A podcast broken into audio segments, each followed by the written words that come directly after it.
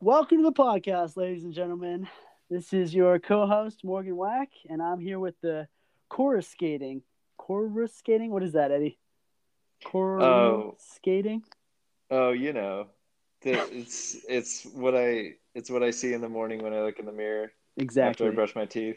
Doesn't matter about the pronunciation. Does Eddie pick his own adjective? No, he does not. This is a this is a co-hosted uh, developed adjectives, and that, listeners, is our special guest for today, Carson Wack, who's back for the second time on the podcast, and uh, he's here to bring along some insights about libertarian philosophy and Joe Rogan. So, Yeah, if know. I picked if I picked my own adjective, I'd pick sexy every time. yeah, we had to cut it out. He actually does do that. We have to edit it out in the aftermath, so we spare the listeners. Um,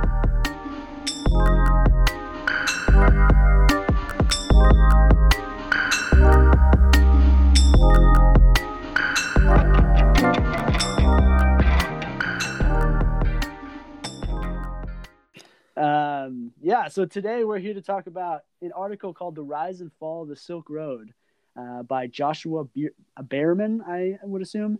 Um, and it's on Wired. It's two parts. It's a extremely interesting story, and I came to know about it through one of my professors, James Long, who teaches this story as a way of getting at the different incentives involved in corruption and the way kind of new technologies either enable or um, harm the ability to perform corrupt acts. Um, and so we we all had the chance to read it, um, and we've gone through. So the article is back from 2016, but I think most everything pretty much holds up, and we have some some updates um, in the aftermath. But it is a fascinating article, and I think we have we have Carson here to give us uh, a little overview as to what the article is um, and kind of the main actions that take place. But if you want to pause the podcast now, go read the article.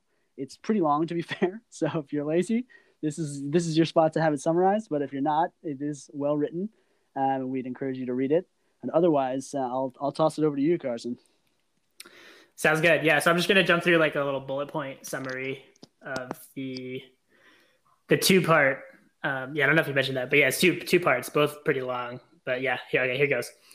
So it starts off um, in high school. Ross Ulbricht, I think is how you say it. Ross Ulbricht um, drove a Volvo, smoked plenty of pot, and still got a 1460 on his SATs. He got a scholarship to the University of Texas at Dallas, where he majored in physics. Uh, got graduate scholarship to Penn State, but he wasn't happy with the drudgery of lab research. He'd been exploring psychedelics since college, reading Eastern philosophy, and became very interested in economics. Um, more specifically, the work of Ludwig von Mises, um, who was this uh, anti-Soviet Union libertarian, um, anti-government, uh, owning the means of production, that sort of stuff. Uh, Ross came to see taxation and government as a form of coercion enforced by the state's monopoly on violence. Uh, I think that's like a direct quote from the from the piece. According to Mises, a citizen must have economic freedom to be politically or morally free.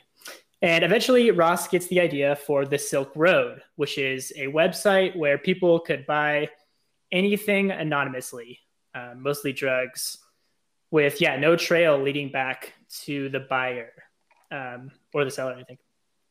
Um, like most libertarians, Ross believed drug use is a personal choice, not to be regulated by the government. Uh, some of the one of the first products on the Silk Road was Ross's homemade shrooms that he put up for sale. Um, he got some help from his uh, programmer friend, but by and large, he crafts this uh, this Silk Road website by himself, and it takes off. Um, and at this point in the article, there's uh, there's an anecdote about this girl that he's dating named Jessica, and he um, I think it's attempt, attempting to humanize him a little bit. He he tells her that he doesn't want to lie to her and tells her about the site. Um, Jessica's total rat, huh? Just spoke straight to the reporters, huh? Didn't hold anything back. wait, did she? I don't remember that. No, I'm just saying, for her to be in the story, she must have, huh? Oh yeah, yeah, yeah. Or he, I mean, I guess he could have could have like told like said that. I don't know. Yeah, she probably did. They're like, tell us more about this dark website. He's like, wait, let me tell you about this girl. There is a lot of that about his girlfriend. So, yeah, um, yeah. At this point, it kind of cuts out to talk about this DEA agent. Um, there's actually it covers a couple little side plots about the investigations um, into the Silk Road and about Ross. Um, we're gonna touch on that later. For now, I'll just say uh, the DEA um, and the FBI were on the case, and there's a really interesting little side plot about um, this DEA agent Carl Force, who I won't say much about him now. We'll touch on him later, but he had heard about the Silk Road, went undercover, um, and tried to kind of infiltrate and figure out who Ross was from the inside, posing as a buyer um, on the Silk Road.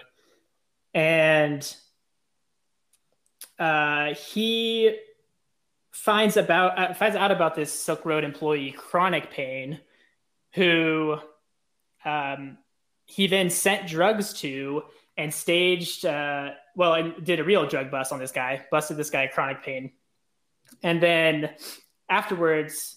Um,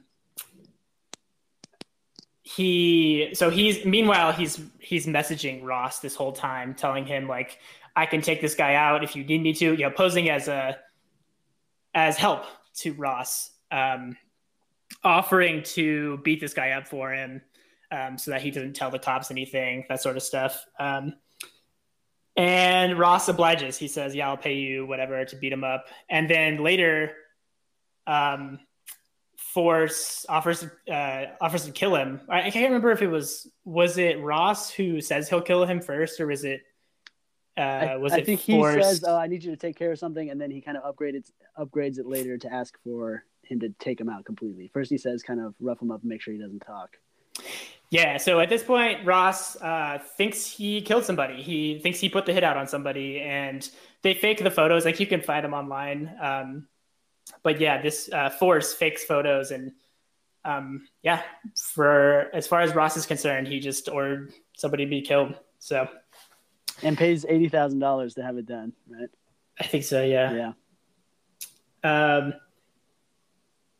So yeah, moving ahead. Ross is hesitant and regrets having to use muscle. Oh yeah, this is about the, the murder, but but yeah, he pays him, and then later uh, yeah, I covered that. So, so by now, Ross's attempted murder. He also wrote in his journal that every single transaction is a victory in the weakening in weakening the thieving, murderous state. And the offer says, what began as a belief in free choice came to sound like revolutionary dogma. Um, and then the site just gets too big for him. Um, things get out of hand. He's throwing money left and right to hackers and blackmailers. Um, he orders the hit on a few other people, um, which it seems like uh, I don't know if you guys read this, but it seems like that wasn't like nobody actually died. That was also a, like a that was a scam. Mm-hmm. Um, and yeah, nobody actually died. He just uh, people just made off with the money. Um, so yeah, it's just blackmail. But yeah, this site is just just getting out of hand, and yeah, from there, uh, the FBI agent. Oh, I thought this was a cool little anecdote. So the FBI agent, uh, one of the FBI agents, figured that whoever had started the Silk Road probably tried to spread the word about it early on, and so he started digging around the dark web and stumbled on on the username Altoid, boasting on shroomery.org that there was a new website where you could buy and sell anything anonymously um, just days after the Silk Road launched. And so this uh, FBI agent starts Googling for the username Altoid, and he stumbles upon this Stack Overflow question, which asked, How do I connect to a Tor hidden service using curl and PHP? Um, so just very suspicious um, dark web stuff. And, and Stack Overflow is a forum where you can ask questions and get answers to your questions about like uh, programming. Um, yeah, issues with programming. I've solved countless um, issues with my code on Stack Overflow. Your Black Web, uh, Silk Road code. Yeah, a bunch of a bunch of uh, Tor stuff. Gotcha. I think that's the site I use to figure out how to reset my Gmail password. Yeah, it's it's huge. It's like I'm just kidding. yeah, yeah. it, it would do stuff like that though. It's it's massive. It's like uh yeah. yeah. I've been, I've been to that site like probably hundreds of times. So No, yeah, me too. Eddie's very literate with the computer. He wants everyone to know that. Eddie can definitely get into his Gmail. but yeah, and so this uh, w- this username uh, Altoid was linked with uh, the Gmail Ross Ulbricht at gmail.com. Classic. Yeah, so pretty careless mistake, but um, I think the yeah the author mentions in there like in an age of internet uh, where information lives in perpetuity, one tiny little mistake like that can uh, can do you in. Um, and yeah, and like one minute later, he changed from Altoid to like Frosty, but it was it was too late. Um, And, And that's how they passed found along, him. Passed along to the FBI some frosted tips. so that's how they that's how they linked the identity of Wait, that was actually a pretty good joke. I Thank had you. to think about it I appreciate like four seconds, but I was like, oh, that's pretty good. skip it over it. That's how they connected um, the admin, the Dread Pirate Roberts, as he went by, um, to his real identity, Ross Ross Ulbricht. So yeah, that's what I, that's what I had by way of summary. Um, did you guys want to add anything? Um, I thought there were a couple interesting characters along the way that, that we can talk about, but I thought that was a, a fantastic uh, overview of basically how everything went down. So thanks for that, Carson. One of the it's it's interesting where the article starts. It doesn't start with Ross, but it starts with Curtis Green, a a, a Mormon grandfather in the high desert hamlet of the Wasatch Mountains near Spanish Fork, Utah. It's a lot of And how- names. Yeah. And how he was um like one of the vendors or one one of like the middlemen who was uh trafficking drugs with Ross and they call him his like lieutenant. And um so that that was the guy that Carson mentioned uh was the first to kind of like be fake killed and be Yeah, that was chronic pain, right? yeah. Yeah. I'm just putting that together. Here's a 64 year old grandpa, and his his his uh, name is Chronic Pain. That's really good. His handle. Yeah, I would say the one the one thing I want to emphasize, just for the sake of discussion, is the kind of ideological fall that they build up to throughout the article. Kind of, he started off as more or less kind of a true believer in like libertarian idealism, um, and kind of descended, and then eventually kind of got to the point where he was having people killed and was not responding to people's pleas about their kids dying on the site from overdoses and really a lot of uh, you know very let's just say not good things that were occurring uh, because of of the dark web site that he was running.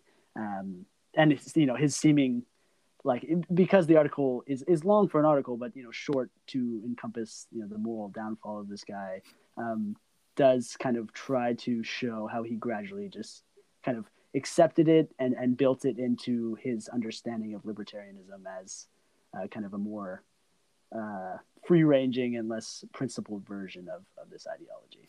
Yeah, I have a quote written down that touches on that uh, from the article. Can I read it really quick? Yeah, for sure. In a way, Silk Road was the logical extension of the libertarian view that animates much of the internet, not to mention the rising political tide in Washington. It was Silicon Valley in extremis, a disruptive technology wrapped in political rhetoric. DPR, Dread Pirate Roberts, was its philosopher king, envisioned a post state digital economy with the Silk Road as the first step toward a libertarian paradise. Not only was the Silk Road was Silk Road a slap in the face to law enforcement, it was a direct challenge, as DPR wrote, to the very structure of power.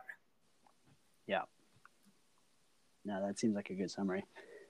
Um, yeah. So where do you want to start? I know we want to talk about just kind of some of the crazy things that happen in the story to kind of um, dig into some of the interesting technologies and political happenings that this is a precursor to because this happened between 2011 and 2013 at least the, the site was operational um, and then the article came out a couple years later after he'd been sentenced.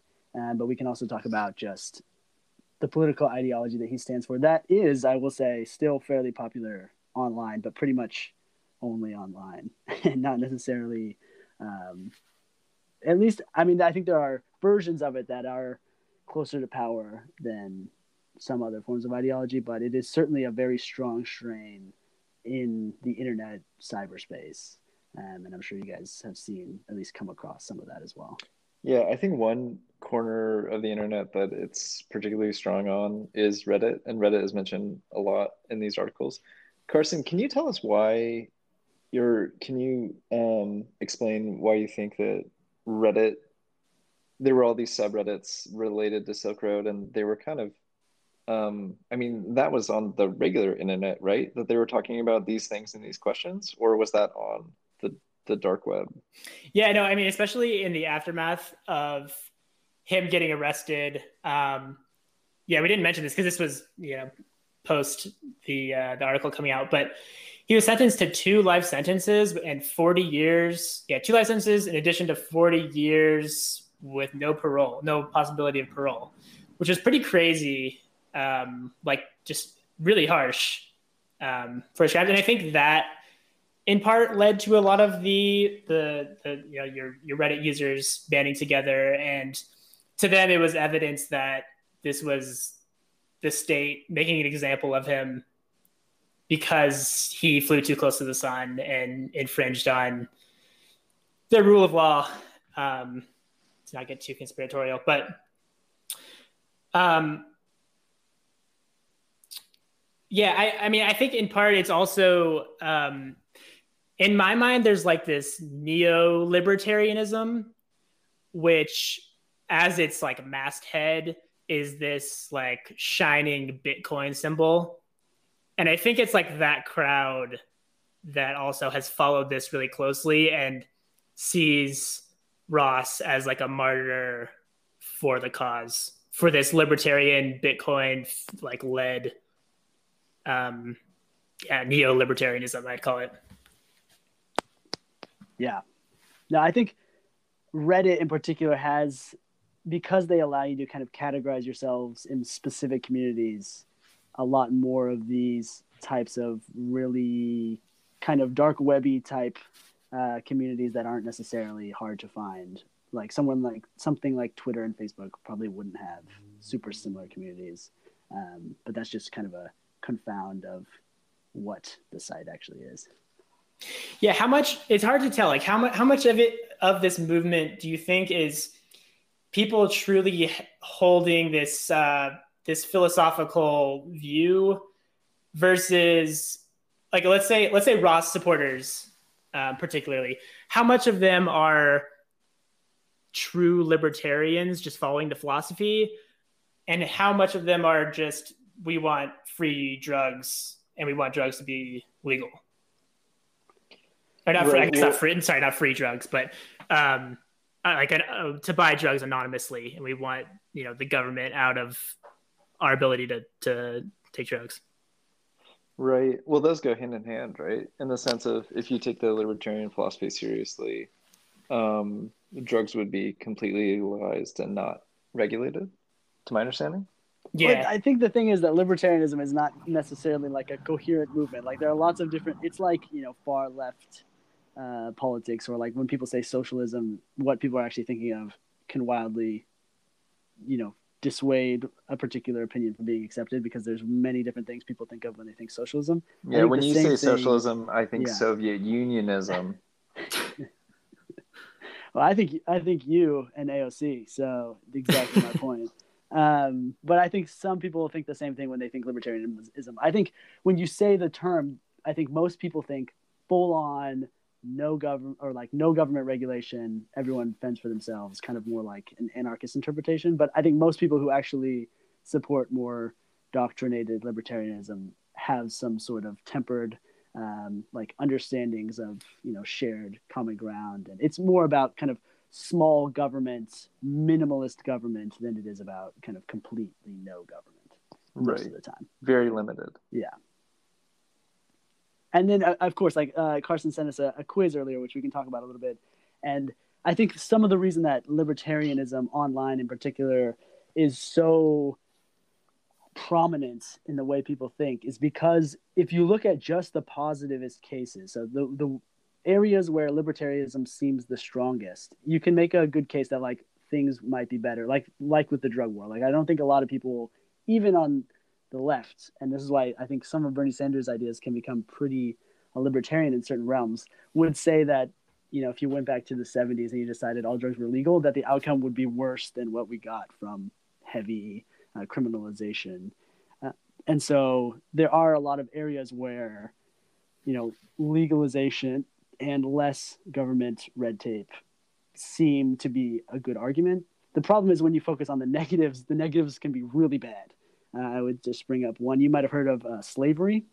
This is uh, one negative outcome that comes from just allowing the market to, to have its uh, fair say over everything.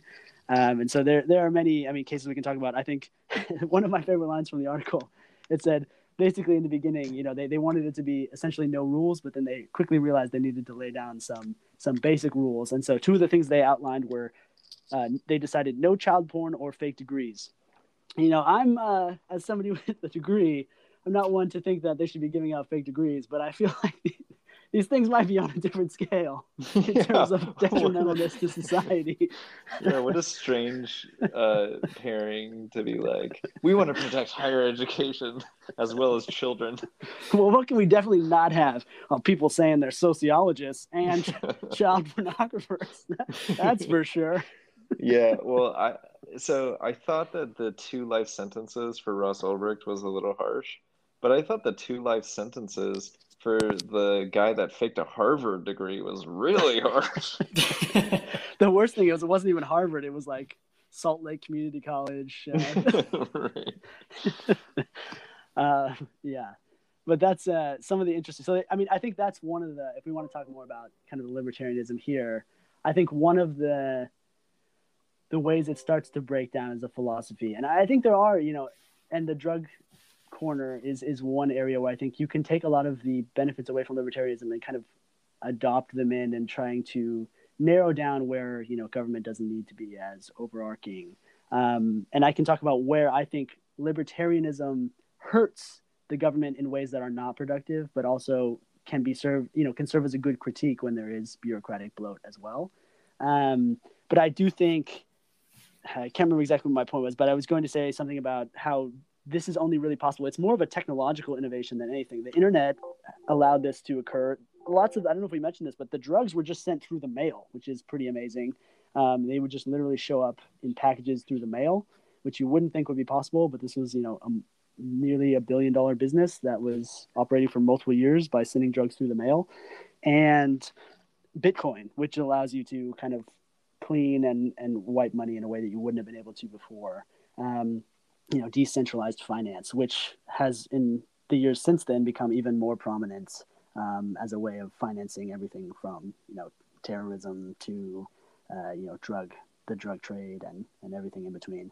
Um, and so these types of things really do make it complicated for governments to keep up. Uh, they talk a lot about government enforcement in this case, where traditional methods of government enforcement of tracking and interrogating. You literally can't do that when everything's you know password protected. It's it's an entirely different and new um, you know form of policing that makes it very difficult because you don't have the institutional expertise and the technologies that the you know the police are using are many times you know less op than the ones the the kind of traffickers and things are using because the government doesn't have you know thousands of people i mean they do but they there are even more of those people, you know, offline or outside the government who can use these new technologies, um, and more and more so every day with new generations kind of growing up online.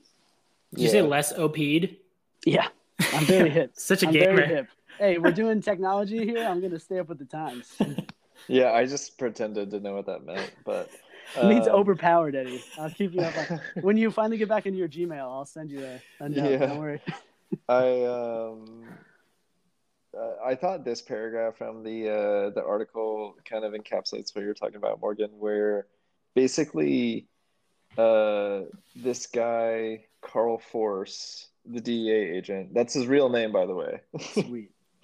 um, he kind of like off chance saw the direction that um, you know the uh, DA was going in cybersecurity and whatnot, and got a computer science degree, and so it's kind of on the cutting edge of this um, this field, and you know it was kind of uh, trained in hacking and got better at it and had a lot of patience, etc. So basically, they uh, tracked down the IP address to this place in Iceland, and then they like work out with Icelandic authorities to like get access to this uh, hard drive. And Carson, let me know if I'm using any of the wrong terminology here, but um, they go to this data center, and this is a quote from the article. What kind of data center has a foyer? The kind that also has gleaming glass front and a spotless floor and houses the world's first zero emission supercomputer. Cyber cybercrime forensics often means untangling wires from machines stuck in some basement. Thor looked like the future. Thor is the name of the data center, I believe. Uh, past the foyer's keycard entry was a former airplane hangar which sat a double high shipping container, bright blue with silver ducts full of servers. And so this is where they spend like weeks like tracking and decoding and finding uh, like all the all the you know rabbit trails of the Silk Road just like housed in this uh, this one kind of I don't know uh, machine. I think the interesting thing here, and Carson, you can you can jump in here anytime, but I think one of the interesting things about how they actually ended up kind of cracking in, and you mentioned it earlier that they ended up finding these early kind of IP addresses. It was literally just mistakes. Like if he had done this before or had a more, you know, professional operation, a, a lot of this could still be going because they've basically had no leads in multiple years until the coding kind of broke down because Ross had made some early mistakes and was not originally kind of an expert coder, uh, which is pretty scary. Yeah, I oh, mean, yeah. in his defense, though, like a data center like that, that's so impressive. Like that is Ross at the peak of his powers. Yeah, where like he has yeah like multinational like dispersed data centers. And like one thing I didn't emphasize in my summary was like just how big this thing got. Like I think like Chuck Schumer was calling for it to be taken down, like tweeting from, or I think it was a tweet, like from the um, yeah, from the Senate floor or whatever. And then, um, wait a, yeah, se- I think wait it was... a second. Wait, Chuck Schumer tweeted for it to be taken down, and it wasn't taken down immediately. no, I think that was like, hey, let me let me just Google it. He's messing with you. No, I'm just kidding. Sorry. Uh, oh, I do. Oh.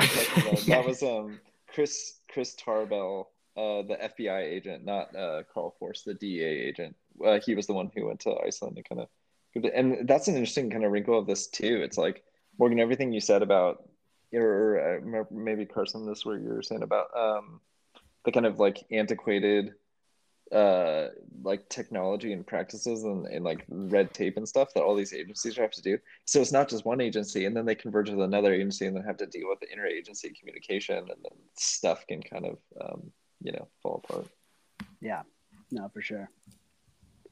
I mean, they're just like th- this doesn't paint i mean it, it basically presents the officers themselves as competent but just completely outmatched by the sheer size and kind of technological advancement you know advancement of the internet in a way where law enforcement agencies both the FBI and the DEA who are trying to take this down are just basically you know trying everything they can but just having no idea really how to break in, even though it's operating right under their noses. Sorry, it looks like it wasn't a tweet. It looks like somebody just asked him about it. If it was a tweet, it would have gotten taken down right away. so that's yeah. why. Yeah, that's exactly. the power of Twitter. I um yeah, it's pretty fascinating to see things unravel in the sense of like you're saying, this internet like highly uh, streamlined in some way. It's weird because on on one hand, these people uh, on the internet are really good at covering their tracks and really good at kind of like plugging up holes. But then on the other hand, they get really cocky and they get prideful, and then they like kind of stop paying super close attention sometimes, mm-hmm. and then that then allows the FBI and the DEA agencies like that to catch up. Yeah. And so one of those like you know with um ross the dread pirate roberts guy like kind of ignoring some security warnings that some people were learning into and like not taking things seriously and kind of just kind of coming to that classic, like you know, um, Carson was saying the Icarus metaphor earlier, that classic, you know, feeling of invincibility that mm-hmm. that you think that you're you're never gonna be taken down because of how much success that you've had, and then you look to that success and you're like, oh well, that's only going to lead to more success. And it's like, well, the more this thing grows, the harder it is to maintain, especially yeah. as one individual. Yeah, definitely. And it's tough for, I mean, the anonymity of it makes it inherently difficult to bring people in as one of the people he talked to or to trust anybody. was. Of course and for good reason right? A lot of the people trying to talk to him were right. informants and things.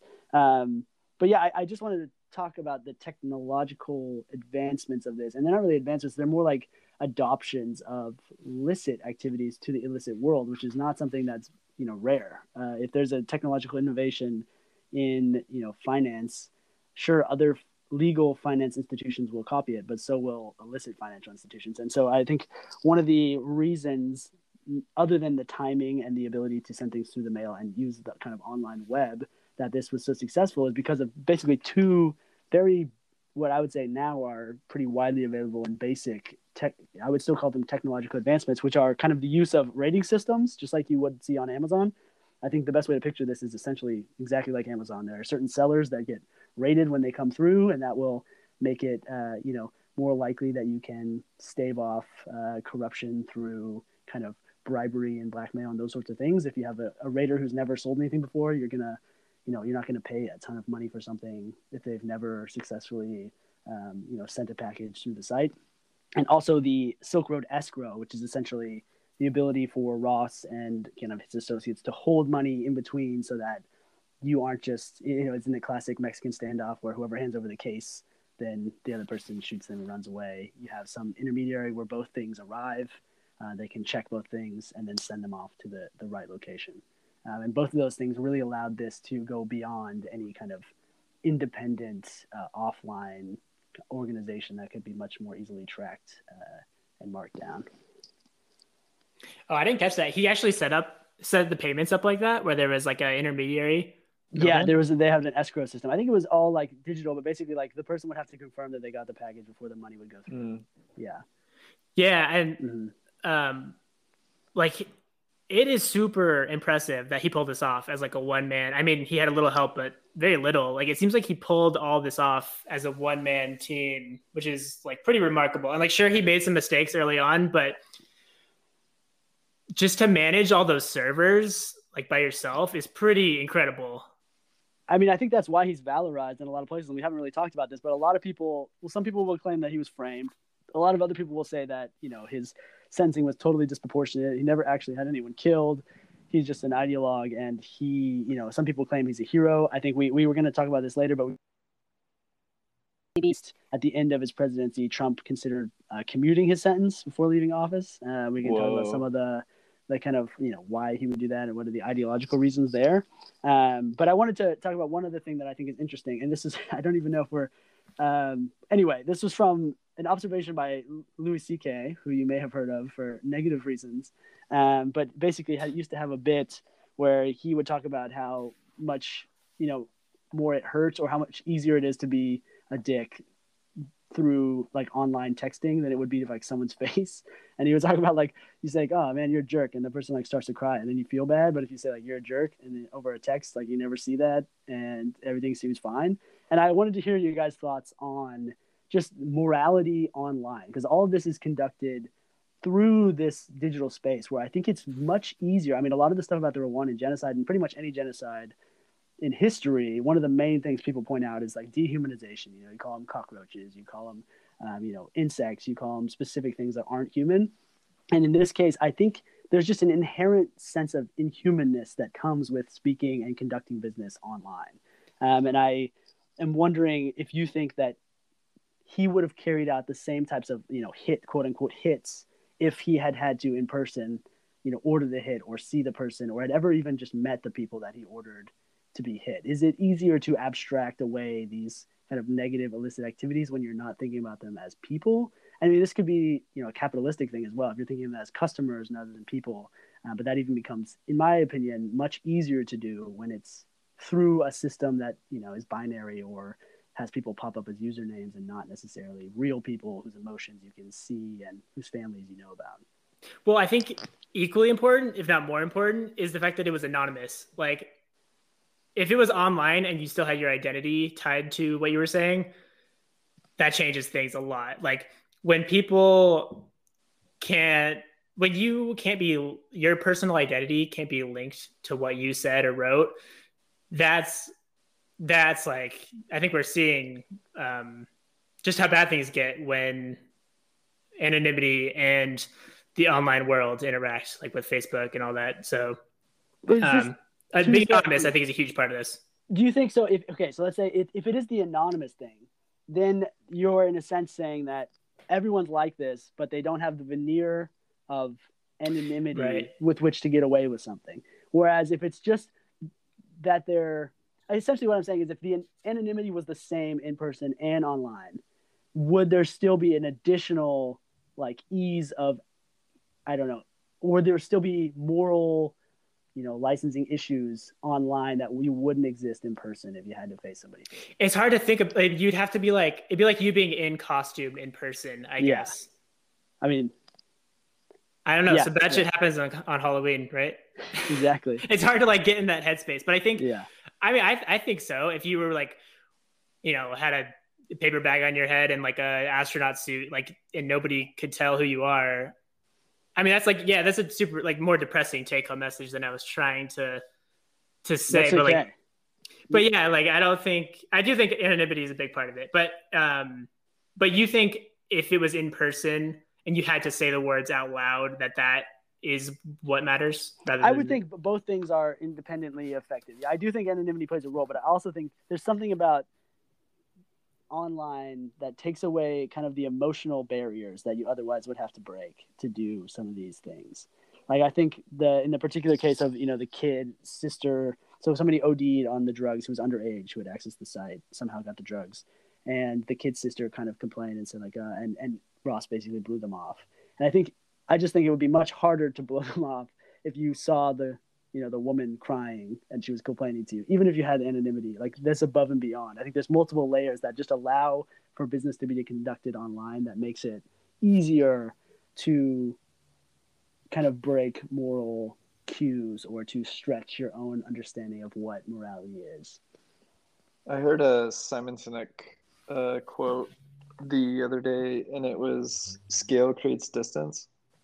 And so it's just the idea is like i think it's what you're talking about about online anonymity, but it's also scale in the sense of if if that stuff had been happening really early on and he could kind of see the the damage and then maybe extrapolate the implications of this increasing by orders of magnitude, then that might have been jarring enough for him, like the human cost of it, to not try to increase the empire.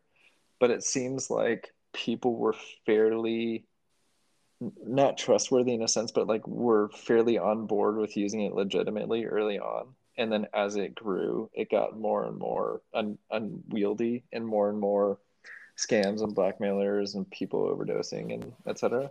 And so I think the scale combined with um, not being able to see the, the physical, physical, emotional kind of ramifications of your decisions. Yeah, totally. I mean, it's the same way that I think that um, it's important for uh, politicians to be in touch with the communities or the people they're representing or else they become abstractions and you know they don't face the consequences of their decisions because they're never um, put in front of the human cost of those decisions you know? For the record i have been pitching this episode for a while viewers so if you want to hear it we can do a short one. And carson i don't know if you ever heard this but basically i don't know if if, if either of you know this but essentially the U.S. Congress and then the House of Representatives used to be linked directly to population, and they it suddenly it finally got so big, and at the time the technology didn't really exist to kind of adequately get people to and from Congress, and so they capped the number of people in the House representing the population. Obviously, the population kept growing, and so the number of people per representative has just gotten completely out of hand, and now it's basically impossible to know everybody in your district. Um, and that's not the case in a lot of countries. Even in the UK, a lot of the, the canvassing is still done door to door because the districts are still pegged to a specific population. Um, and I one of my um, kind of uh, big sells or one of my political gambits would be to reintroduce the expansion of the House. Um, and I know a lot of people here, you know, more politicians, and they don't think that's a good thing. But I actually think if if you had hyper localized issues that you could focus on to win elections, it would reduce polarization in a way that you can't now. If there's a you know a local issue in your small town, it's never going to you know flip an election the way it used to because overall there's more people concerned about what's happening between Republicans and Democrats. But if you actually were just representing that town, someone who is not necessarily an ideologue could come in and say, "Look, I'm going to back this thing. I have more nuanced views. This isn't necessarily about you know national issues. This is a local issue thing. You need a local representative." So a bit of a tangent there, but I do think it's something that is often overlooked in the things that have changed in the U.S. that have made it, in my opinion, you know, much less likely to be um, unpolarized. It would suck. To, yeah, I mean, you're talking about Congress just like ballooning to like thousands of members, aren't you? In that in that case, like I know you, yeah, like you said, that's the only downside I can see is like just how many, how much more bloat that adds to a system that people are already concerned about. If I could channel my my Ross Ulbricht, uh, yeah, the, well, yeah, think, more um, red tape.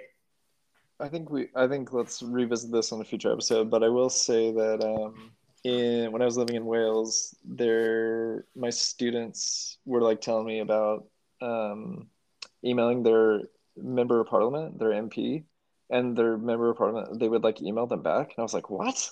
That's cool. I was blown away by that. And then you know we had MPs like show up to you know like book launches and stuff, and I'm like, "What?"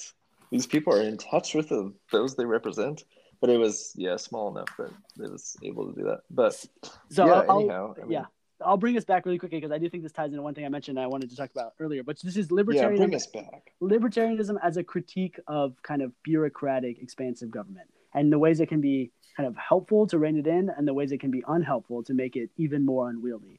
And one of the main ways that I think libertarianism kind of fails in its function as a ideological foil to kind of centrist politics in the US is by just criticizing everything the government does as negative, um, which I think is the easier thing to do, right? It's like as a you know graduate student, it's much easier to just critique papers than ever to have to write your own or like come up with your own policy. Um, it's incredibly you know easy to not have to defend anything when you can just attack attack attack at the weakest point but i think where this is an issue is when the government really if the government is is promoting investments or is trying to expand certain areas. So let's say right now with with um, kind of environmental um, politics, where we obviously need investment in um, like solar power and a lot of these alternative power sources that are more sustainable. There was the Solyndra um, kind of famous debacle under Obama, where they invested money in a, I think it was a solar power company, and it failed, and it cost a lot of money. Um, and you know this has been pointed to since then. Literally, I think this was like 2009 as like a failure of of government. And it really, I mean, it, it was a failure, but it was a failure in the right way. The government was, you know, trying to push, um, you know, us towards sustainable goals and trying to build jobs in an area that would help everyone. That is what the government should be doing. The government shouldn't be afraid to fail on every occasion. The government should be afraid of, you know, being big without being flexible and without being effective. And if it is looking at an area and has lots of experts and people who realize that they're, you know, we need to do, make a shift in terms of policy and they fail every once in a while, that's okay as long as they succeed every once in a while as well. And that is what the government becomes is so sclerotic because it's afraid of critique and it's afraid that the negative consequences will always be you know bear the brunt over the positive consequences. Really what you know in my opinion because maybe I, am not a libertarian so maybe that's my bias but i think if, if you really wanted libertarianism to be productive you would be crit- criticizing the things that the government you know really doesn't do well not one-off you know negative examples that are kind of swings and misses. You should be criticizing the ways that bloat is expanding in areas where it's never going to be productive, where it doesn't make sense, and it's literally just inertia expanding red tape. Um, you know, as far as the eye can go. And maybe this leads into that quiz. I don't know if we want to have Eddie take that, or if you guys have any thoughts on that. Yes. Uh, wait, really quick, really quick. So, I think to take the like libertarian side of that, I would say. So I listened to this daily episode where this guy from I don't know. Our, some... our, I would say our rival. It's very similar. Yeah, yeah.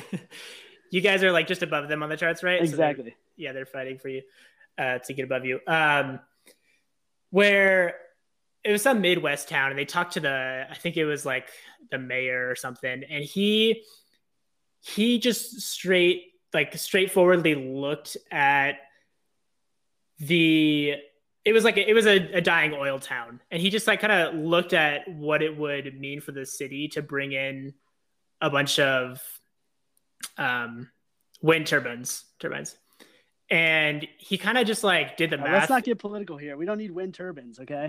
Uh... there's like a, a, better name for it than windmills, though. I, I think it's like wind, I think turbines. wind turbines. Yeah. yeah.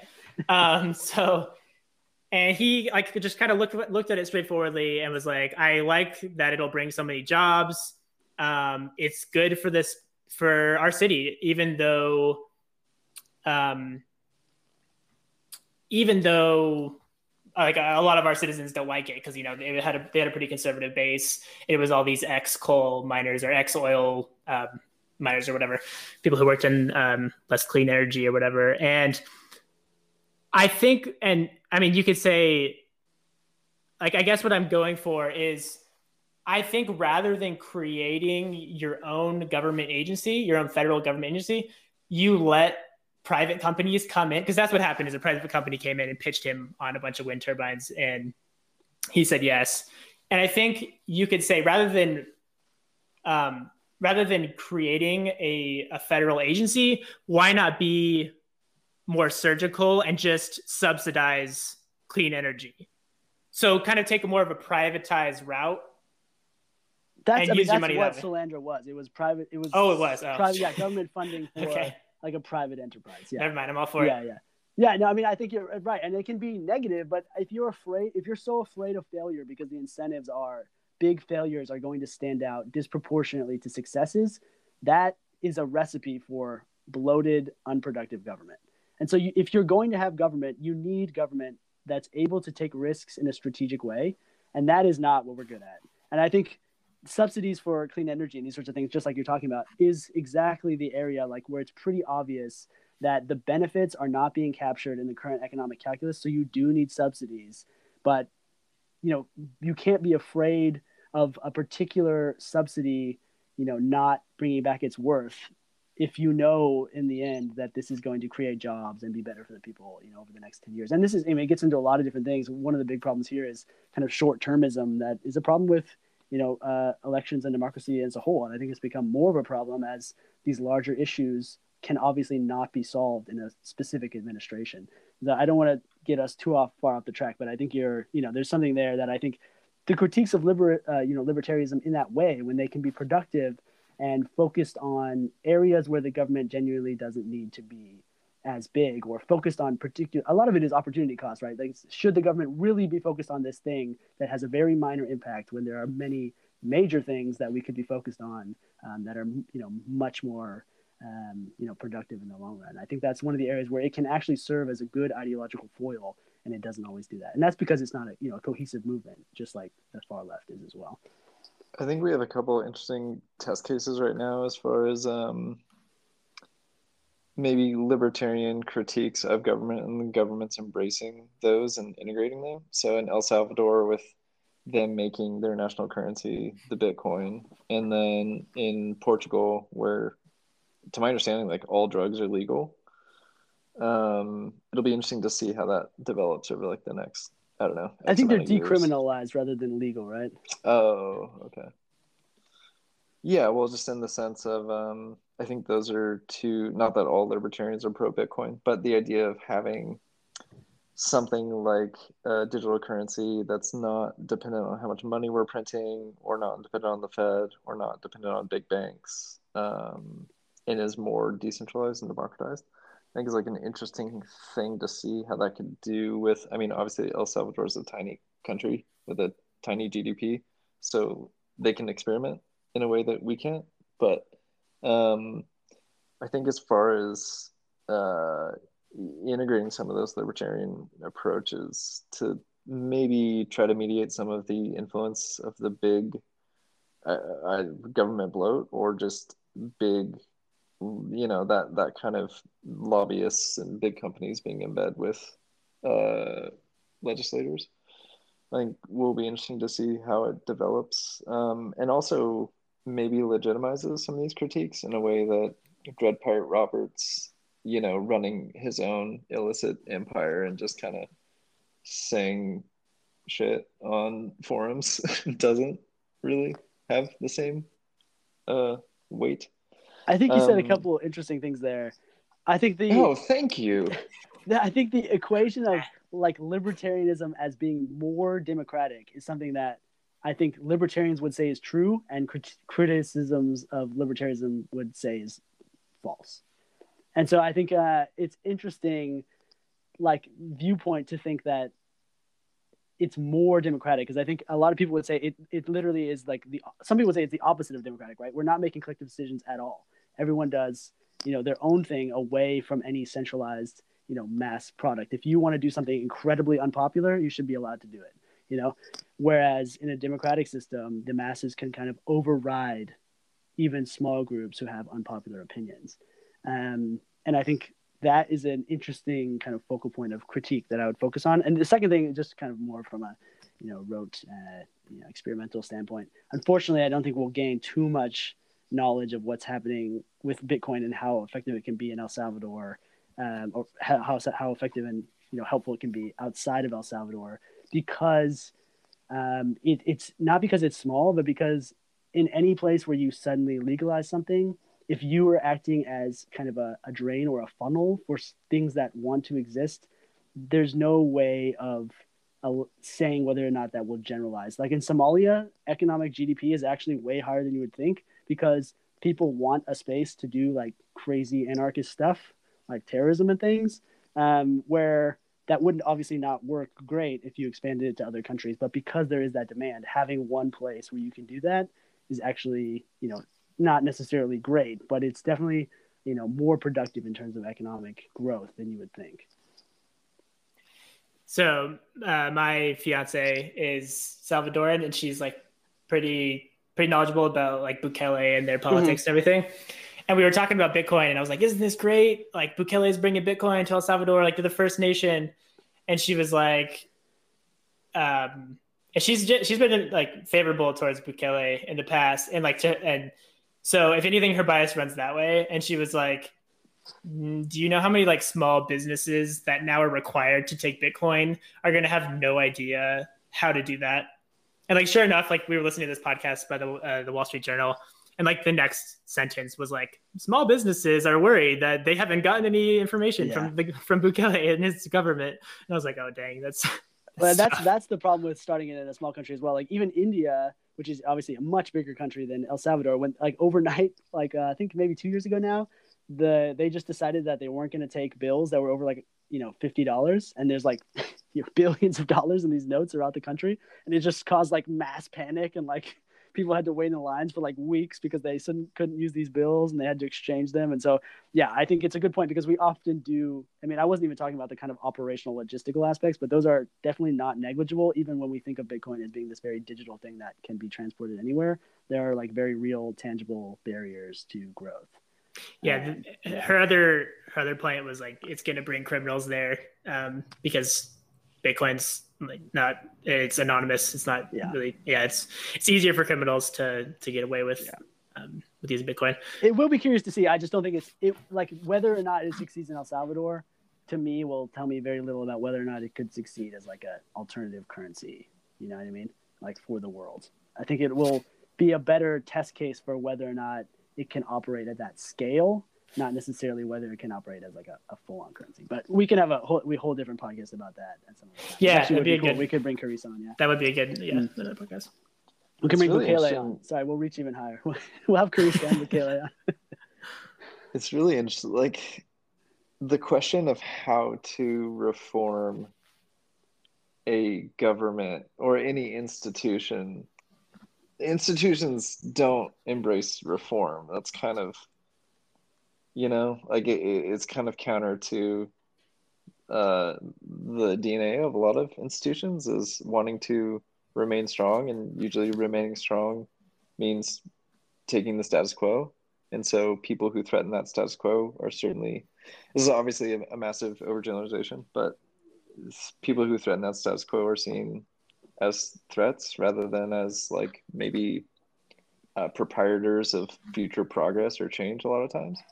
And so it's just interesting to see like Dread Pirate Roberts, this guy who maybe was an ideologue, but he probably was just ambitious and money hungry and had an insane ego and wanted to do something big and then saw this as an opportunity and kind of like coded that in some libertarian ideas, but that really it wasn't like he was a freedom fighter, you know?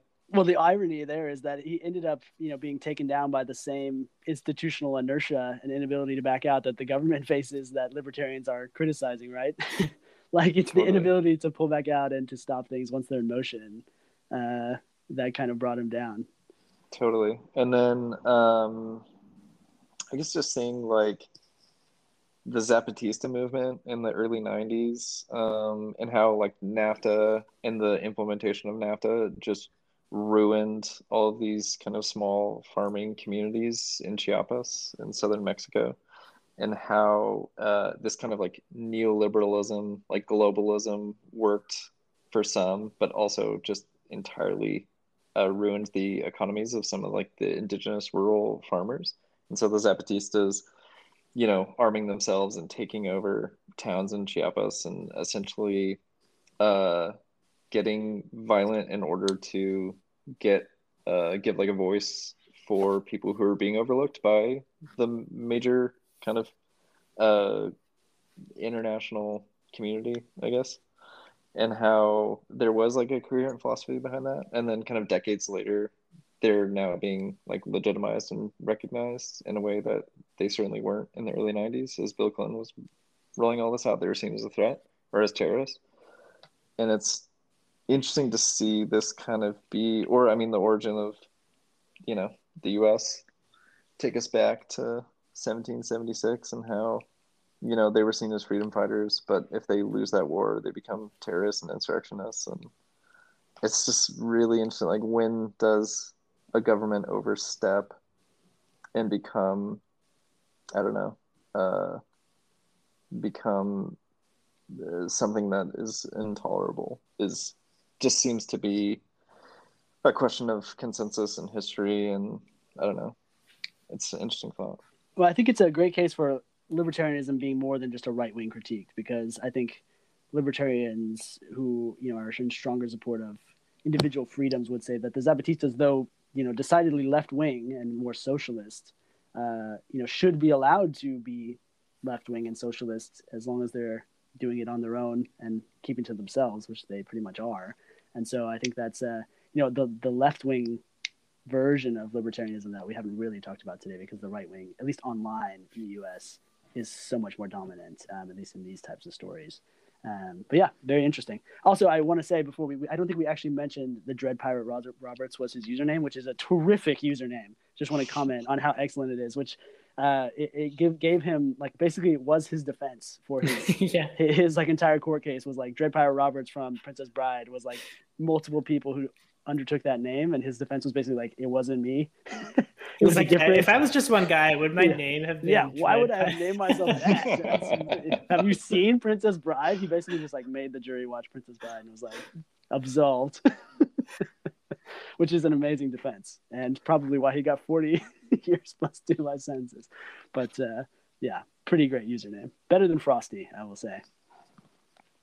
Yeah, certainly. I think that there's so many like themes in cautionary tales in this story. Like, um, I think we've brought up how Carl Force. Oh yeah, we should talk about that now before we end. Yeah, go ahead. Uh, well, Carson, did you want to read that that paragraph that you? Uh, oh yeah, sure. Yeah, so yeah, so Carl Force is the DEA agent. Like, yeah, we mentioned this earlier, but the DEA agent who went undercover as his tactic to try to like infiltrate from the inside and you know like not a lot of people probably know i guess they they they did cover it in like the movie there's like a documentary and a movie about the the silk road um, and i think they cover it there but but this um, otherwise you probably might not know about it unless you like read this article because it is pretty pretty much a like a small side story but um because yeah, he didn't end up like catching him. It was the FBI who caught him. But um, yeah, so um, it starts. I'll just read it straight from the article. So this is about Force. Having lost his big career case, he acknowledged that the FBI won fair and square, and he left the DEA. Uh, skipping forward a little bit, um, I'm no different than him. So he's comparing himself to Ross. Force said it easily could have went the other way. No one is either perfectly good or perfectly evil. People occupy a space right on each side of the line, and sometimes, without knowing it, you switch sides. Force's words rang truer than anyone knew. In an incredible twist, Force, along with Secret Service agent with a Secret Service agent on his team, was also indicted and arrested this past March for running an elaborate series of rackets and thefts on the Silk Road.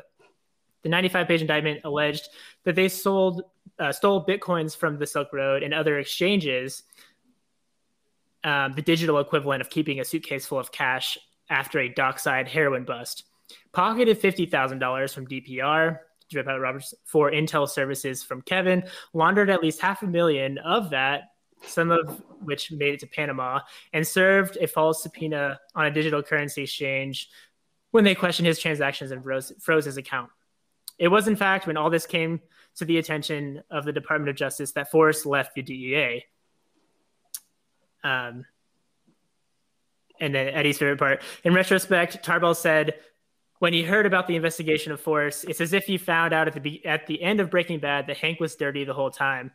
So yeah, Force like uh, and earlier I mentioned the anecdote of Force arresting Chronic Pain, um, and so Force um, oh, yeah arrested Chronic Pain and then offered to uh, for I don't remember if it was for for roughing him up or for murdering him, but he like kept the money that that DPR paid him to do that. Like he, yeah, he just straight up like took that along with you know smuggling all the stuff I just mentioned. But yeah, it's just crazy. He's, he's a dirty cop, and I think that's what lends a lot of the conspiracy to this case. It's like, well, you had dirty cops involved. Who knows what happened?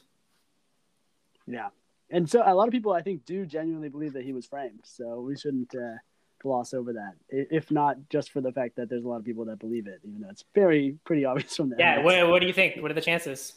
very little. yeah.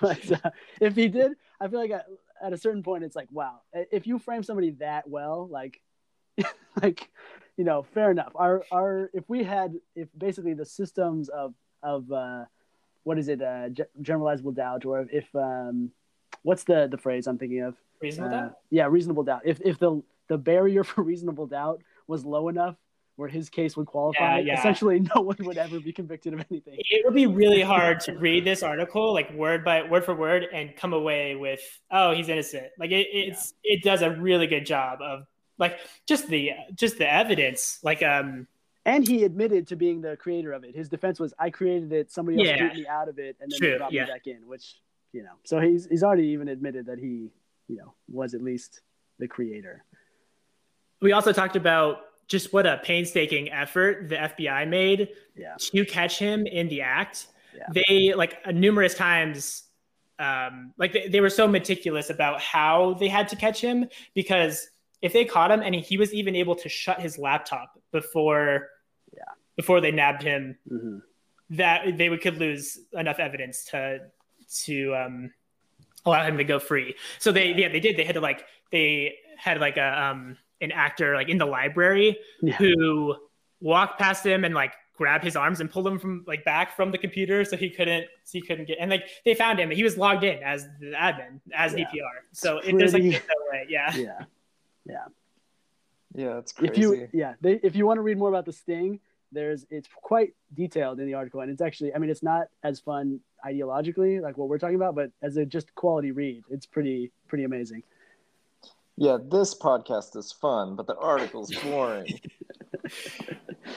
yeah, uh, it's, it's interesting. Like, I don't know, libertarian critiques are interesting to think about all this stuff, but at the end of the day, if you don't think the government should be regulating or keeping its eye on things like fentanyl, and that's like better in the hands of just you know teenagers making their personal choices. Yeah, that's a pretty flawed like worldview. Then why do they call it Um, Fenton All and not just Fenton Few, Eddie? Come on, it's right in the on the on the flip side though it's so easy to make a caricature of the libertarian arguments like i know we were talking before about to say like oh libertarianism doesn't work look what happened with ross ulbricht like i think even the more practical libertarians like they, they have they distance like i sent you guys an article uh, from the atlantic yeah, where they talk about just like how the Mises Institute, which he um,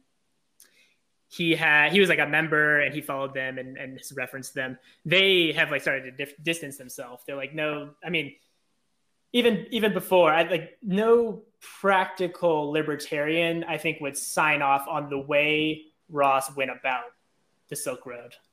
Mm. And I think something like the Silk Road does exist in a libertarian utopia. But I think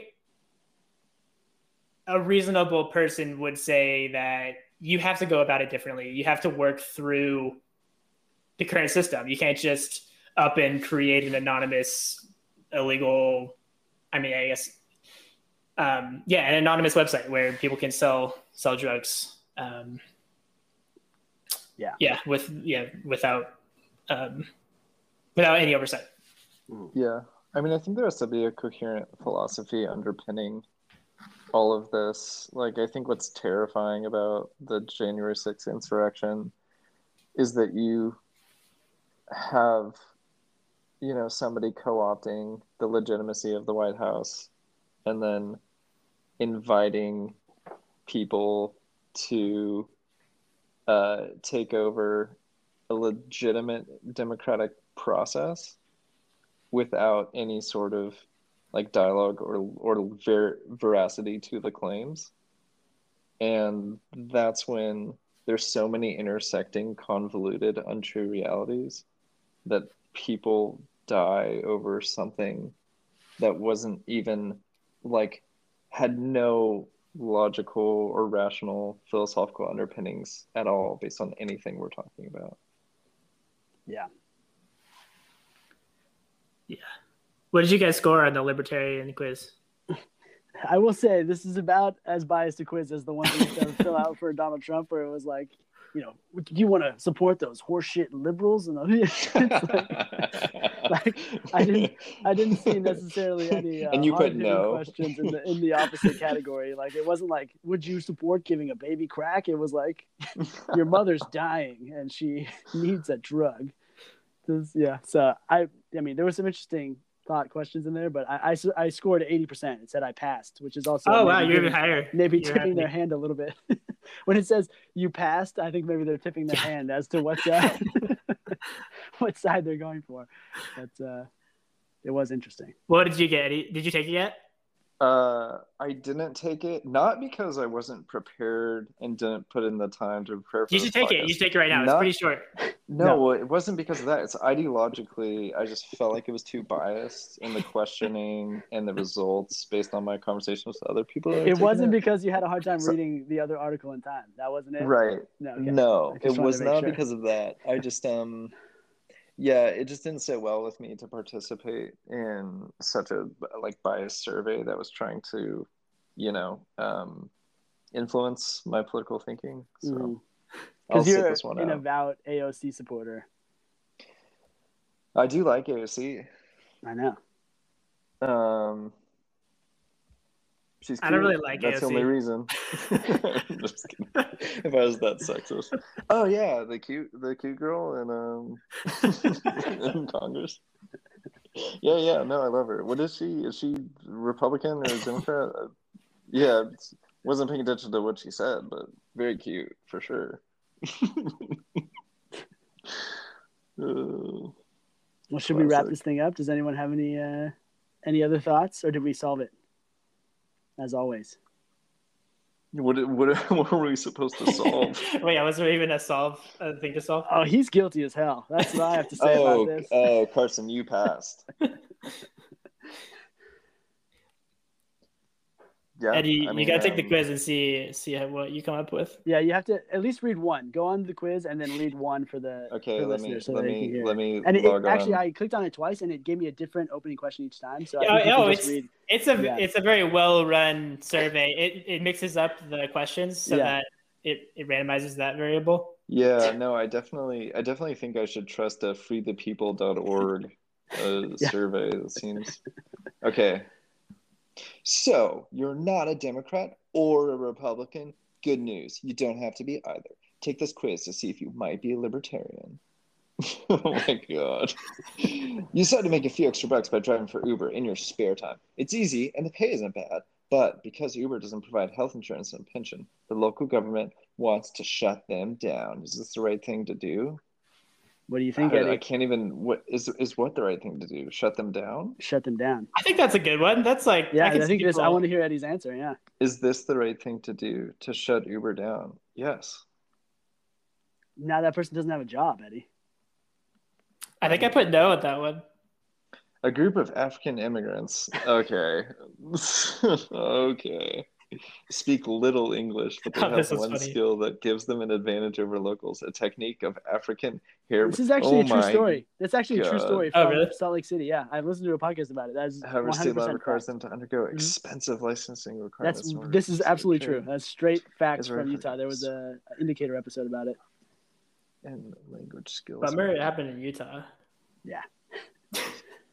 no. Get I put no on that going. one.